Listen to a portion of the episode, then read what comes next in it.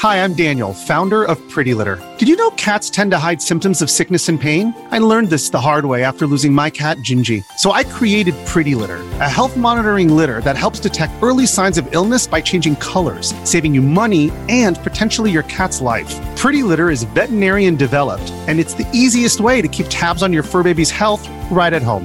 Go to prettylitter.com and use code SPOTIFY for 20% off your first order and a free cat toy. Terms and conditions apply. See site for details.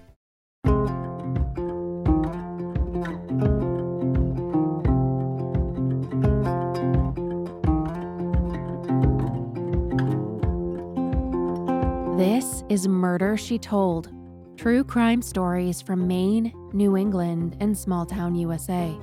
I'm Kristen Seavey.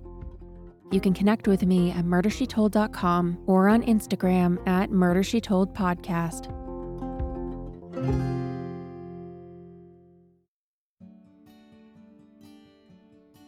It was the summer of 1971, 18 year old Lynn Schulze's final summer before heading off to Middlebury College.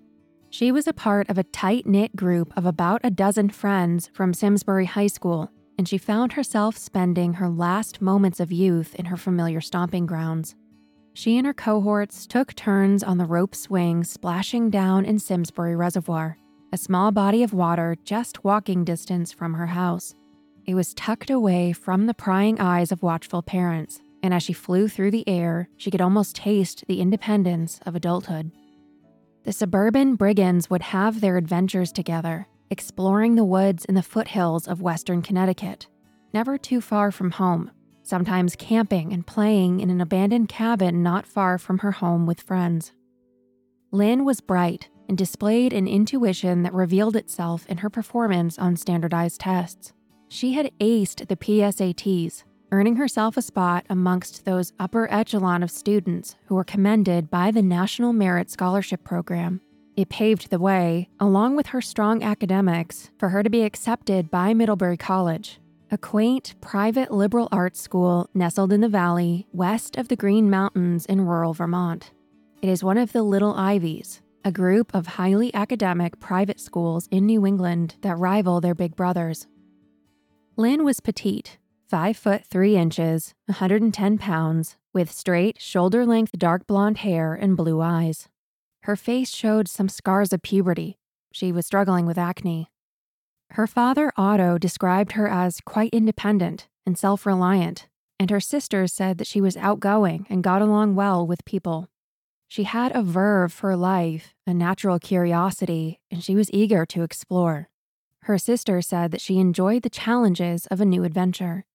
As she walked along the wooden planks carrying her over Hedgehog Trail, she imagined her life at Middlebury with a whole new set of friends and experiences. Though there were a few people from her school who were also attending Middlebury, she would be thrust into a new environment with a whole new set of obstacles and delights. She followed the power lines to a vista on the West Mountains that overlooked her hometown and she took a moment to savor it. She looked down where her house lay beneath her and reflected on her family. She was the second oldest of five siblings.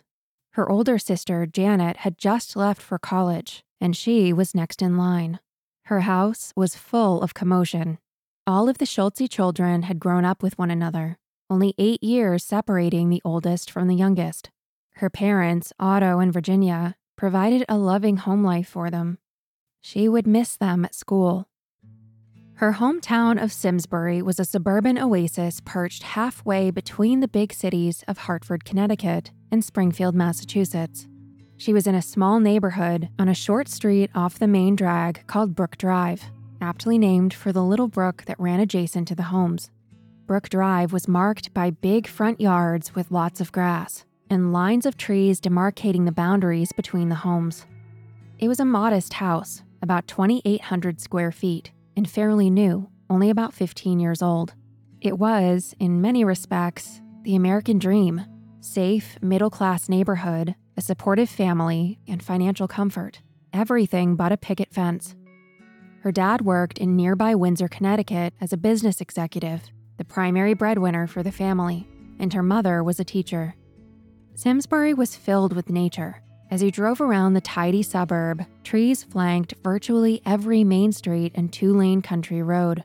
Grassy medians dotted with conifers broke up the miles of paved parking lots standing guard outside the strip malls, imparting to the observer that it was a town that cared not just about raw utility, but also about beauty and nature. But her idyllic American upbringing didn't shield her from the tumult of the world in the late 60s. She was coming of age in a time where America was, in many ways, coming of age herself. Her sister Anne recalled that Lynn liked meeting new people and getting into deep philosophical discussions about politics, art, music, and life in general, and there was no shortage of philosophical fodder to ponder. When Lynn was in high school, the Vietnam War was rising to its height. Every year, more young American men, by the tens of thousands, were being sent to the jungles to fight the Viet Cong, to fight the looming specter of communism. In 1969, when she was a senior, 549,000 American servicemen were deployed, and American generals were clamoring for more, for escalation. In a period of nine years, the U.S. military drafted 2.3 million young men to fight for a war that many of them didn't believe in.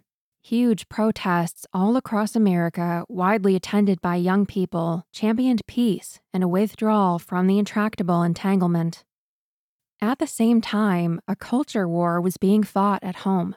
It grew to prominence in the mid 1960s and reached a fever pitch in the early 70s. It was an anti establishment movement that extolled the virtues of free love, radical expression, and experimentation. Public support for the Vietnam War was waning.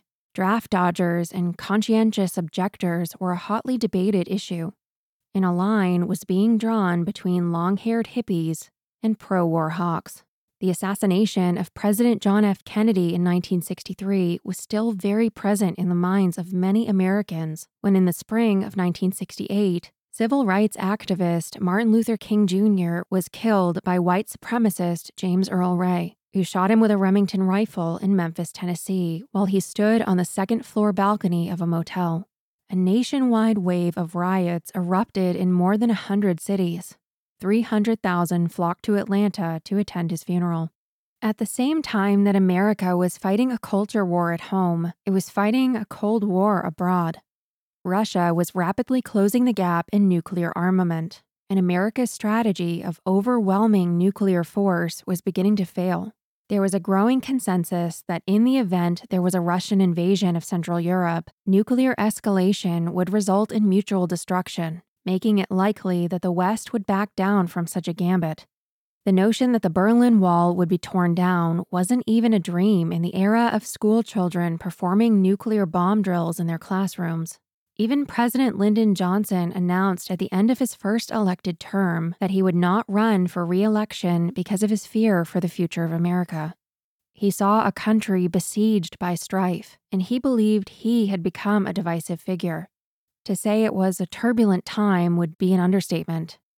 Looking out the window of her family's car, Lynn watched the trees pass by and contemplated how she would fit into the angry and divided world that she learned about through the headlines of the Hartford Courant and the nightly news of Walter Cronkite. It was on those two lane roads that Lynn was ferried to Battell Hall, the freshman dorms where she would be calling home for the near future three and a half hours away and 200 miles from her family.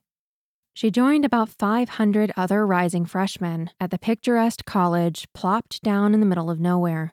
Every building seemed postcard worthy. 17th century French architecture dotted the campus with a mountain range backdrop. As the summer turned to fall, the manicured grounds and grassy malls were littered with beautiful leaves from lemon drop to fiery orange. Lynn's mother, Virginia, said the family talked with Lynn every week on the phone. Lynn always looked forward to the weekly letter she would get from her mom back home. And it wasn't just her, but other members of the family as well. Lynn was a prolific letter writer. Her sister, Anne, said that she would write home as often as twice a week. The little town was dominated by the college, and the cute shops next to campus catered to the well heeled young crowd. She loved a knickknack shop called Little Wings and frequented the Vermont Bookshop. She loved the unique little objects made from leather and woven textiles that caught her eye.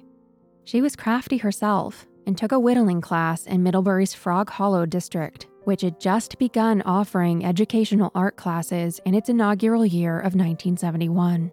Anne said that Lynn really enjoyed it and showed off her whittling project to several of her college friends. She liked to hike and was in a perfect place to do it, joining the Middlebury College Outdoor Club and traipsing around the state. Though Lynn didn't have a car on campus, she wanted to explore on the weekends and would catch rides with friends or take buses to reunite with her high school friends who had landed at other various New England campuses. Her high school friend, Susan Randall, later recalled a time when she hitchhiked to visit Lynn at Middlebury that she had her angst, like we all do, but that she was doing okay. Lynn didn't have a boyfriend and spent much of her energy going on adventures, keeping her vibrant social connections from home alive and making new ones. As she got into her new rhythm of life, she grew disenchanted with class. She told her friend and fellow classmate, Jan, that she was bored with her classes and thought it was a waste of time to go listen to a lecture. She thought it would be better to simply read the thing on her own. She felt that she could learn more that way.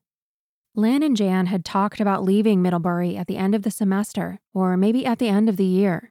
Lynn said that she wasn't really happy and didn't like the school. Lucia Solorzano of Bangor, Maine, described Lynn as a heavy reader and a deep thinker, but evidently not in pursuit of her own studies.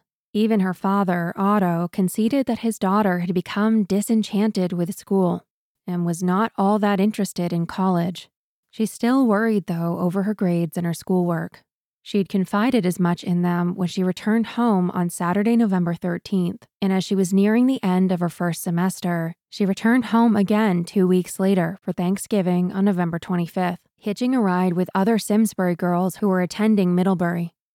She was glad to be around her family and wasn't looking forward to the return to Middlebury or her impending exams.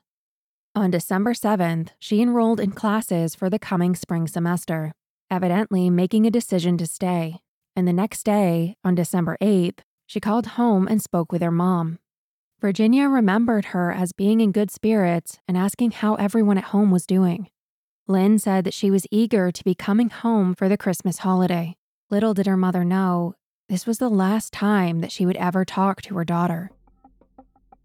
Lynn had been studying hard for her philosophy and English drama classes, According to the Dean of Students, while she may not have been quite living up to the promises implied by her Simsbury High scholastic record, like so many other first year college students, she was far from failing. On Friday, December 10, 1971, she would be sitting for her English drama exam. That morning, her roommate got up and left the room early around 7:45 a.m. and reported that Lynn was still sleeping. Some of her friends said that she was preoccupied and sad that morning, and that she had planned to buy a bus ticket to New York that same day. At some point later, her financial records indicated that she withdrew $30 from her bank account.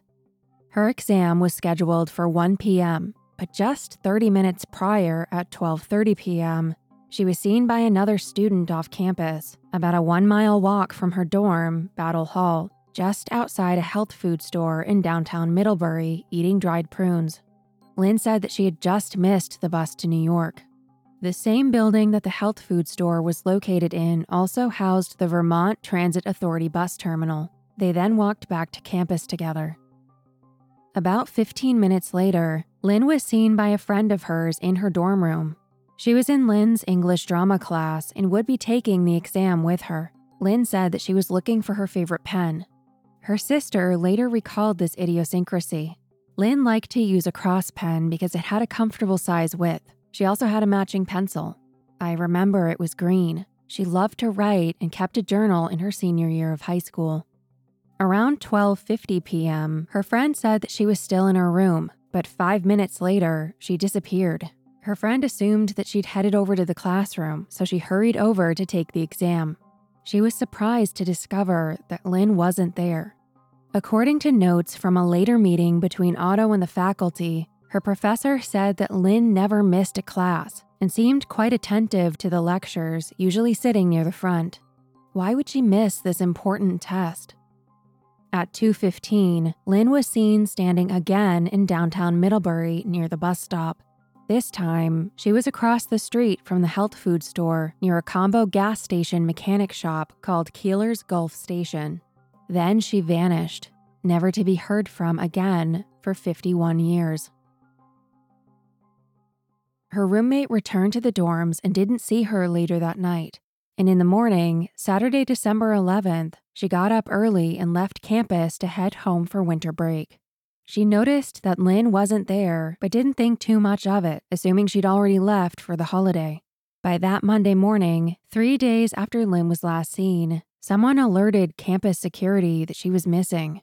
One of Lynn's close high school friends, who also went to Middlebury, told another mutual friend in Simsbury. And on Tuesday, that friend broke the news to Lynn's mother. Anne said that her family never believed the rumors that Lynn had taken off and was hitchhiking. Her mother, in particular, believed that foul play was involved from the start. On Wednesday, Otto and Virginia contacted the school. The dean of students said she'd missed a second exam the prior day. Something was wrong. Lynn's parents contacted the Middlebury police and reported her missing.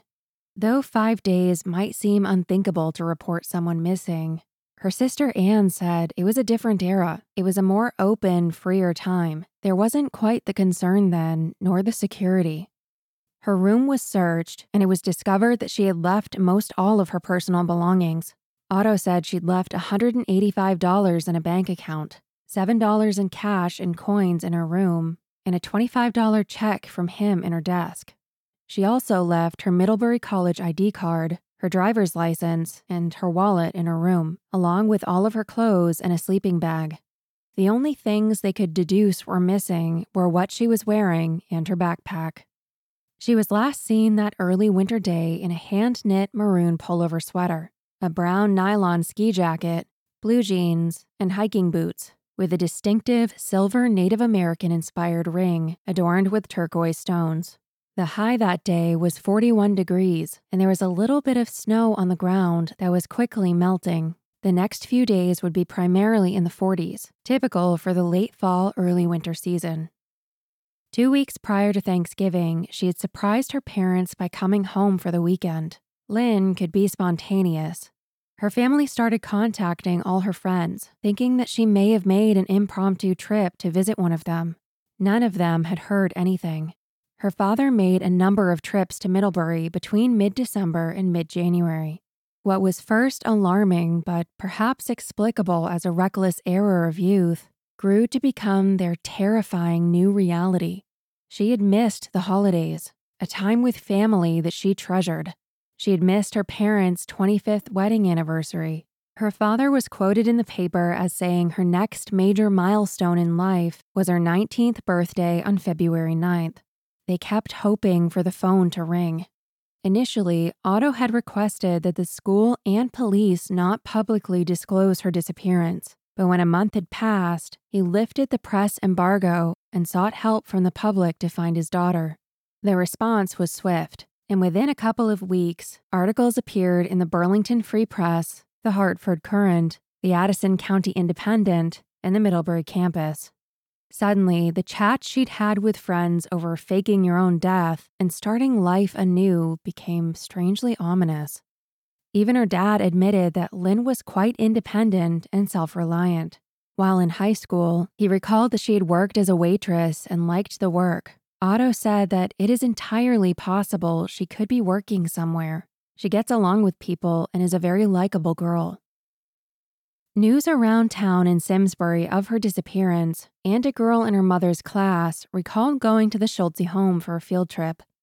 Virginia had invited the entire class home to bake bread. On the refrigerator was a newspaper clipping about Lynn's disappearance along with her photo. Betsy, the young girl, later said, I never forgot seeing that picture on the fridge. Mrs. Schulze never said anything about it, but everyone kind of knew. It was this horrible, unspoken thing. Police were getting some tips from the public in response to the press. State police were told that she may have been seen in different parts of the state, but everything was turning out to be a dead end. Celine Slater, co owner at the Addison County Independent, recalled a strange experience at one of her favorite restaurants, Lockwood's in downtown Middlebury. On January 17th, she settled into her usual booth for lunch alone, as was her custom on Mondays. She noticed a young girl wearing what she described as a prairie dress with a low neckline. It was the beginning of winter, but an unseasonably warm day, perhaps high 30s, and over her dress, the girl was wearing only a black, open stitch sweater. When she sat down, Celine noticed that she was shivering and her arms were wrapped around her. Her face was absolutely white. Her hair was blonde and parted, with one side neatly combed and the other side less so. Celine sized her up as someone associated with communal living. In other words, a hippie. She went over to the girl and asked her if she was all right. She asked if she could get her a storm coat. The girl responded that she was fine and insisted that she had a coat at home and said thank you in a dull tone without any hint of emotion.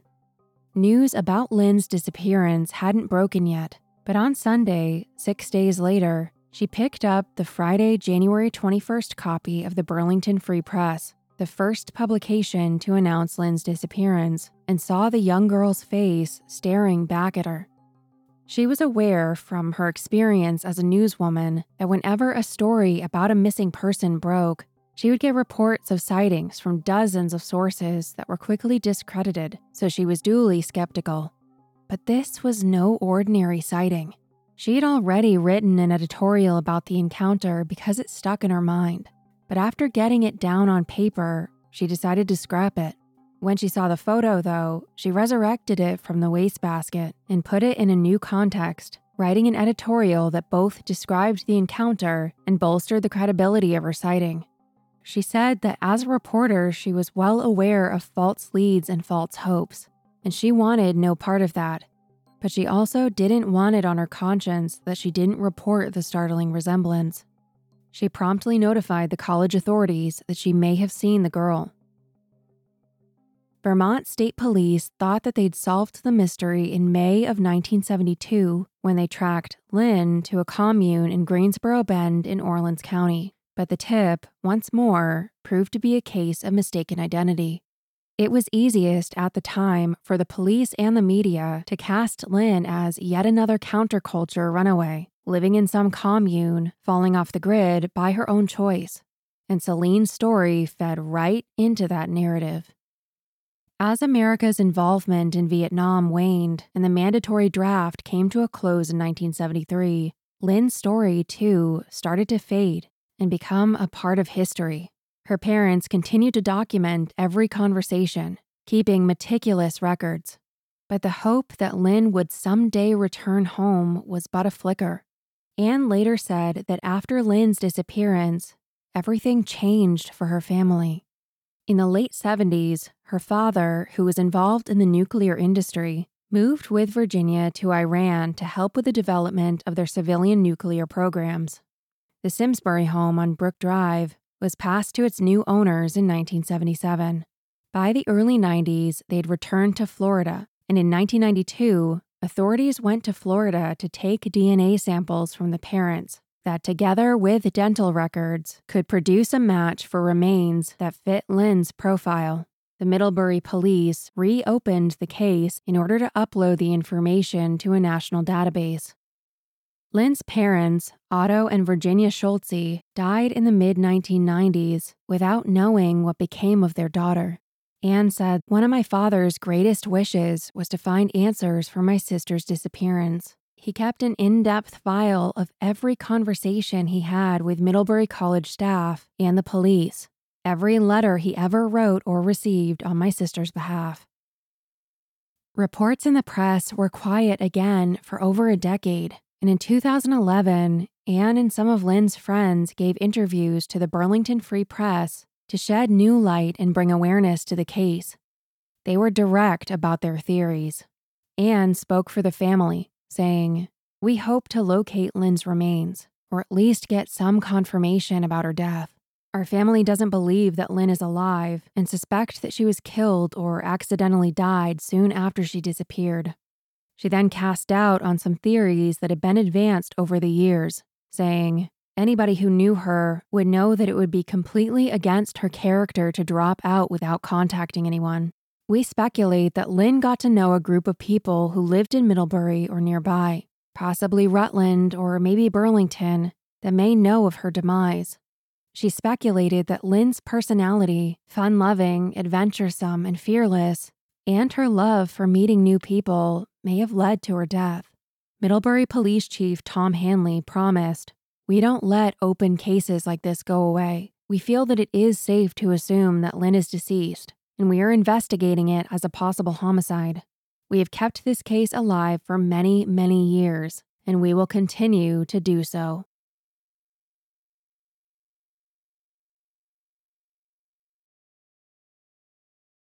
Less than a year later, in 2012, the police got an intriguing tip from a source who has never been publicly named. The tip was simple and straightforward. The health food store that Lynn purchased prunes from was owned by a man named Robert Durst. To understand the significance of this revelation, you have to understand Robert's history.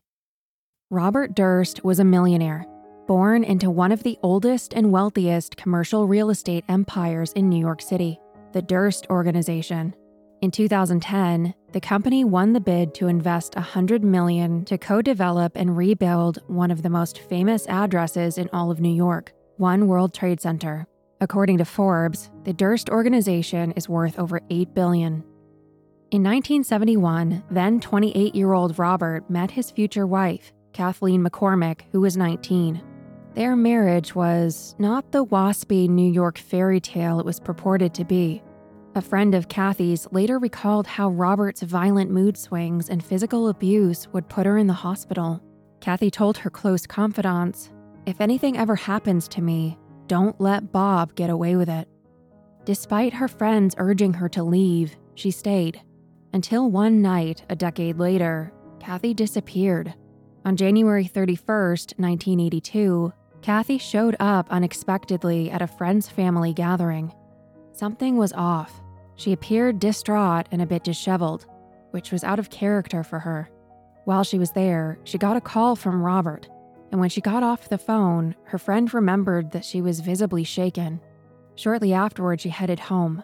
The next day, she had a scheduled lunch date with that same friend, but Kathy never showed up. Robert denied any knowledge of Kathy's disappearance, Three weeks later, Kathy's friend recovered her belongings from the trash at the couple's New York City penthouse apartment. Robert was discarding any trace of her.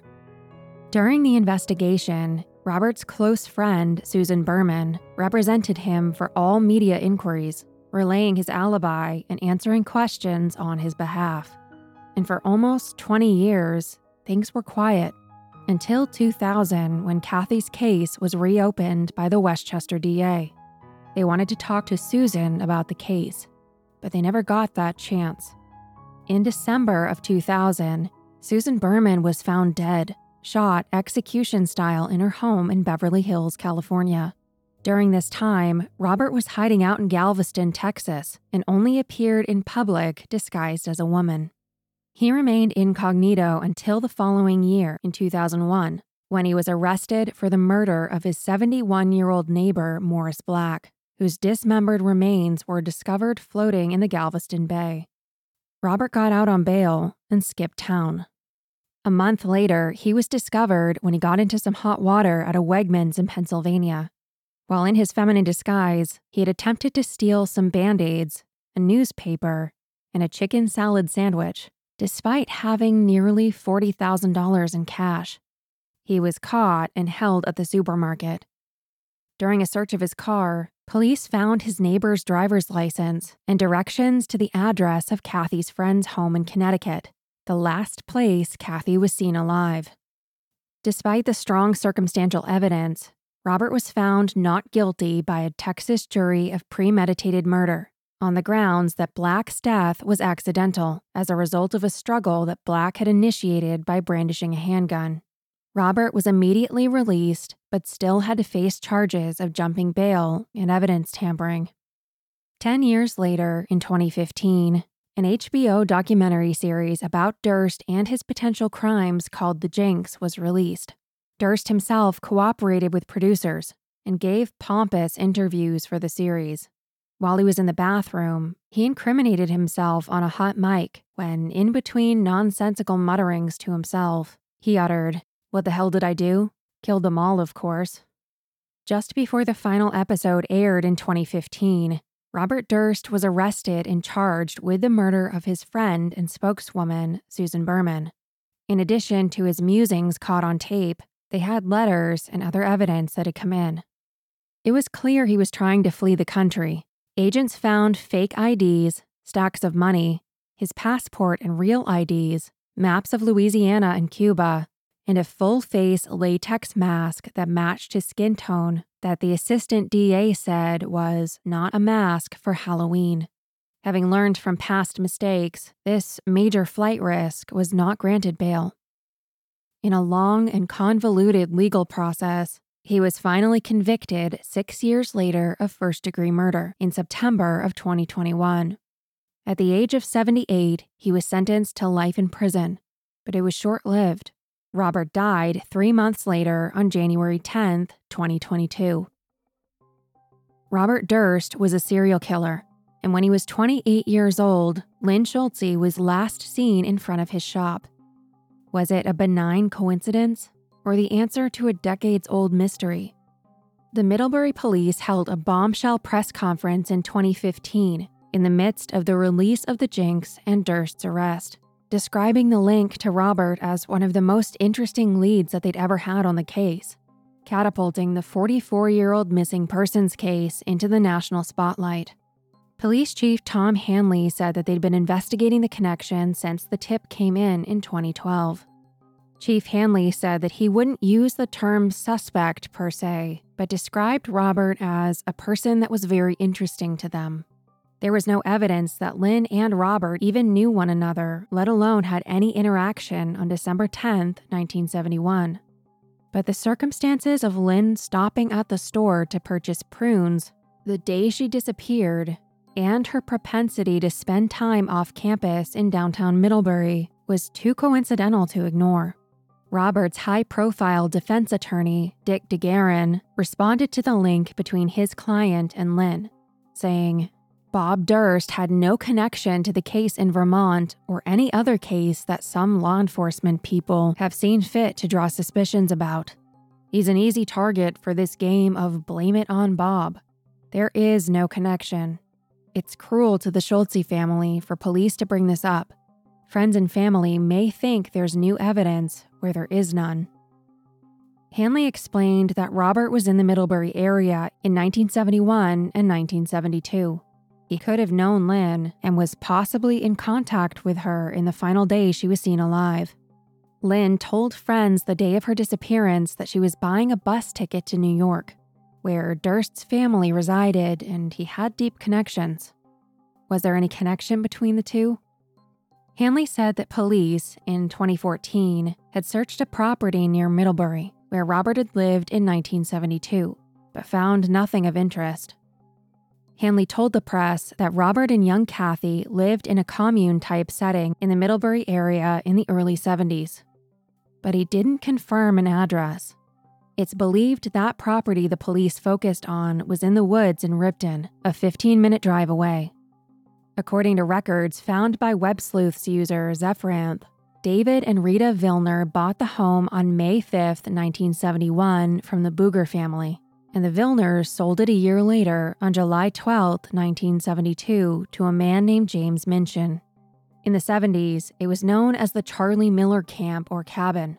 This was the commune type location where Durst reportedly lived, but his name wasn't part of the ownership records. A woman named Paula Israel, who married the owner of Wild Mountain Time, a clothing store that still stands in Middlebury today, told the Rutland Daily Herald in 2015 that at the time, Robert and Kathy did indeed live in Ripton, Vermont, in the middle of the woods. Users on Web Sleuths also found others who allegedly confirmed the Ripton location. A longtime postal worker who didn't recall Durst offered this nugget it wasn't uncommon for wealthier people from major cities who were looking to connect with a simpler life to rent cabins in the area.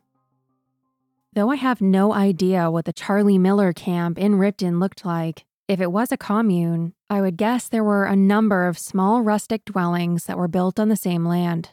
It's been reported in more modern articles that some of the, quote, site buildings no longer exist on the property. In 2014, a man visited Ripton and asked where he could find the old Charlie Miller camp where he stayed as a kid, and he was sent to Robbins Crossroad, a short street cutting through some woods outside of Ripton that now only has a handful of houses along it. Despite there being no physical record that Robert lived in Ripton, police have sufficient undisclosed reasoning to know that he did live there. But what we don't know is for exactly how long. From the Jinx documentary, in Kathy's own handwriting, she mapped out the timeline of 1971 and 72. She said that she had met Bob in the fall of 1971 in New York City when he was in town visiting from Vermont. He told her that he owned a health food store. They went on just two dates when Robert asked her to move to Vermont and live with him. She agreed, and in January of 1972, a month after Lynn's disappearance, Kathy joined him in Middlebury. She started working in the store immediately. By December of 1972, all Good Things was sold, and the couple moved away, settling into a home in Bedford, New York. They got married in April 1973, and the health food store was a thing of the past. But when Robert talked to the filmmakers about this period of time, his answers didn't quite fall into place in the way I'd hoped. He said, quote, I had this health food store in my mind, and then I met Kathy. We got along great, and she was right away in favor of it. What's frustrating about this quote is that even though Kathy wrote in her diary that Bob already had a store in Vermont where he was living, his quote implies that his dream became a reality when she inspired him after they met. He also stated that this store was his dream. He never wanted to work for his father. This is it. This is what I wanted to do, he said. It is well established that he was in Vermont in the fall of 1971. But was he running a health food store at that time? Thanks to Web Sleuths, we turned to the Middlebury campus, a hyper local publication, for answers. Throughout 1971, a health food store located at 15 Court Street was advertised under the name Ohm Natural Health Food. It was advertised under that name on December 9th, the day before Lynn went missing, and on January 28, 1972. Its name was written on a crudely illustrated barrel, reading Ohm, Open Mondays. Something changed between January and February because the health food store was advertised under a new name. It had a list of bulk food prices for various grains and flours, and in an eccentric hand drawn font, it read All Good Things, formerly called Ohm Health Foods. The name changed somewhere around this time frame from Ohm to All Good Things, which begs the question did the name change coincide with a change of ownership? If the timing of the advertising is correct, then it appears that the transition took place around February 1972. Was Durst working at Ohm before he took it over? Or was it strictly run by the proprietors, who were also identified in the Ohm advertising as David and Rena Vilner, the same owners that owned the Ripton property and the commune where Robert reportedly lived? And strangest of all, when asked in the Jinx documentary what happened to the store, Robert replied, We sort of sold it. What does that mean? Did he sort of own it? What was the arrangement between Durst and the Vilners? According to Web Sleuths, David Vilner said that he ran and operated the store and then temporarily, quote, sold it for cash to Durst for about eight months before getting it back. Based on the timing of the ads, it seems that if Lynn did buy prunes from a store that day, it wasn't from All Good Things, but from Ohm Natural Health Food. Which begs the question could the Robert Durst lead just be a red herring? It's not clear where the prunes tip came from, and the prunes are what linked her directly to the store. In the original 70s coverage of the case, there was no mention of prunes. It shows up for the first time in a March 2015 article in the Burlington Free Press. Though doubtful, is it possible that the 2012 tipster, 41 years after the fact, identified the food that Lynn was eating that Friday afternoon? Another rumor floating around is that Lynn may have known Kathy since they were nearly the same age, and there are reports that Kathy took classes at Middlebury. But Kathy didn't arrive there until January 1972 by her own account, so the timelines just don't add up. I spent hours digging deeper into the rabbit hole on this Robert Durst Vermont timeline, trying to figure out the exact details that would pave the way for clarity. And let me tell you, it's extremely frustrating. There's a lot of little holes and conflicting details. I think I ended up with more questions than answers. If I'm able to fill in these gaps, I'll publish an update. Another strange coincidence in this case is the seismic shift that was happening in Lynn's father's industry at the same time she went missing. In January of 1972, as Otto was grappling with the disappearance of his second oldest daughter, he was also confronting a groundswell of opposition by the world's increasing appetite for nuclear power plants. Otto Schulze was no ordinary nuclear engineer. He was one of the most prominent nuclear energy industry leaders in the U.S. He was one of the pioneers of the industry. By 1971, Otto had moved on to combustion engineering, and though I don't know his title at his new job, I think it's safe to say he was a bigwig. In 1970, growing skepticism over the safety of nuclear power plants began to mount. At the heart of the issue was this question What would happen should there be a cooling system failure in the nuclear reactor's core? Many industry execs pointed to the unlikeliness of such a failure, but scientists were unimpressed. A novel nonprofit known as the Union of Concerned Scientists, supported by a growing group of experts and insiders, publicly challenged these claims and citizens nationwide appeared in front of power plants in widespread protest. The pressure was mounting on the nuclear industry to prove that they were operating safely. The consequences of a meltdown were catastrophic, and the public was losing confidence that the risks were being properly managed. Things were coming to a head in January of 1972 at congressional hearings, later known as the Bethesda hearings. Experts squared off to debate the future of nuclear power and the stakes were high. Scientists and industry leaders were under extraordinary pressure to choose sides, and billions of dollars were at stake. Could Lynn's disappearance be in any way related to her father's prominence in the nuclear industry?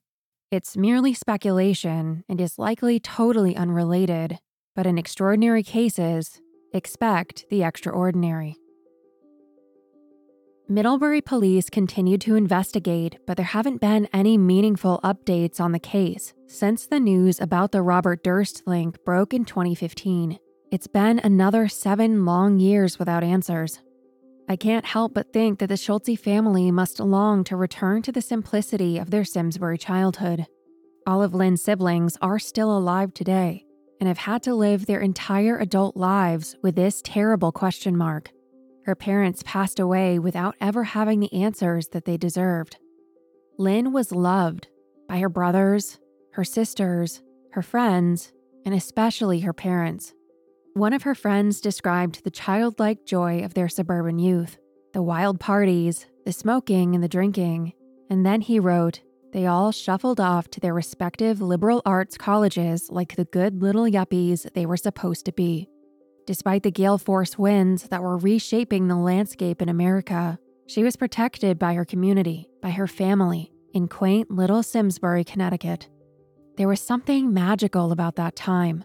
Traipsing through the forest on hiking trails with her friends, debating philosophy, rock climbing on the boulders, and complaining about her acne like most teenage girls. She had her whole life ahead of her, but that future was stolen from her and from those who loved her. The age progressed simulated photos of Lynn give a modicum of hope. She could be living safely in some remote town under an assumed identity. But I believe the story of Lynn Schulze is that of innocence lost. I want to thank you so much for listening. A detailed list of sources can be found on the blog at murdershetold.com, linked in the show notes. Thank you to Byron Willis for his research and writing support. If you would like to make a suggestion for a future episode or a correction, feel free to reach out to me at hello at murdershetold.com. My only hope is that I've honored your stories and keeping the names of your family and friends alive. I'm Kristen Seavey, and this is Murder She Told. Thank you for listening.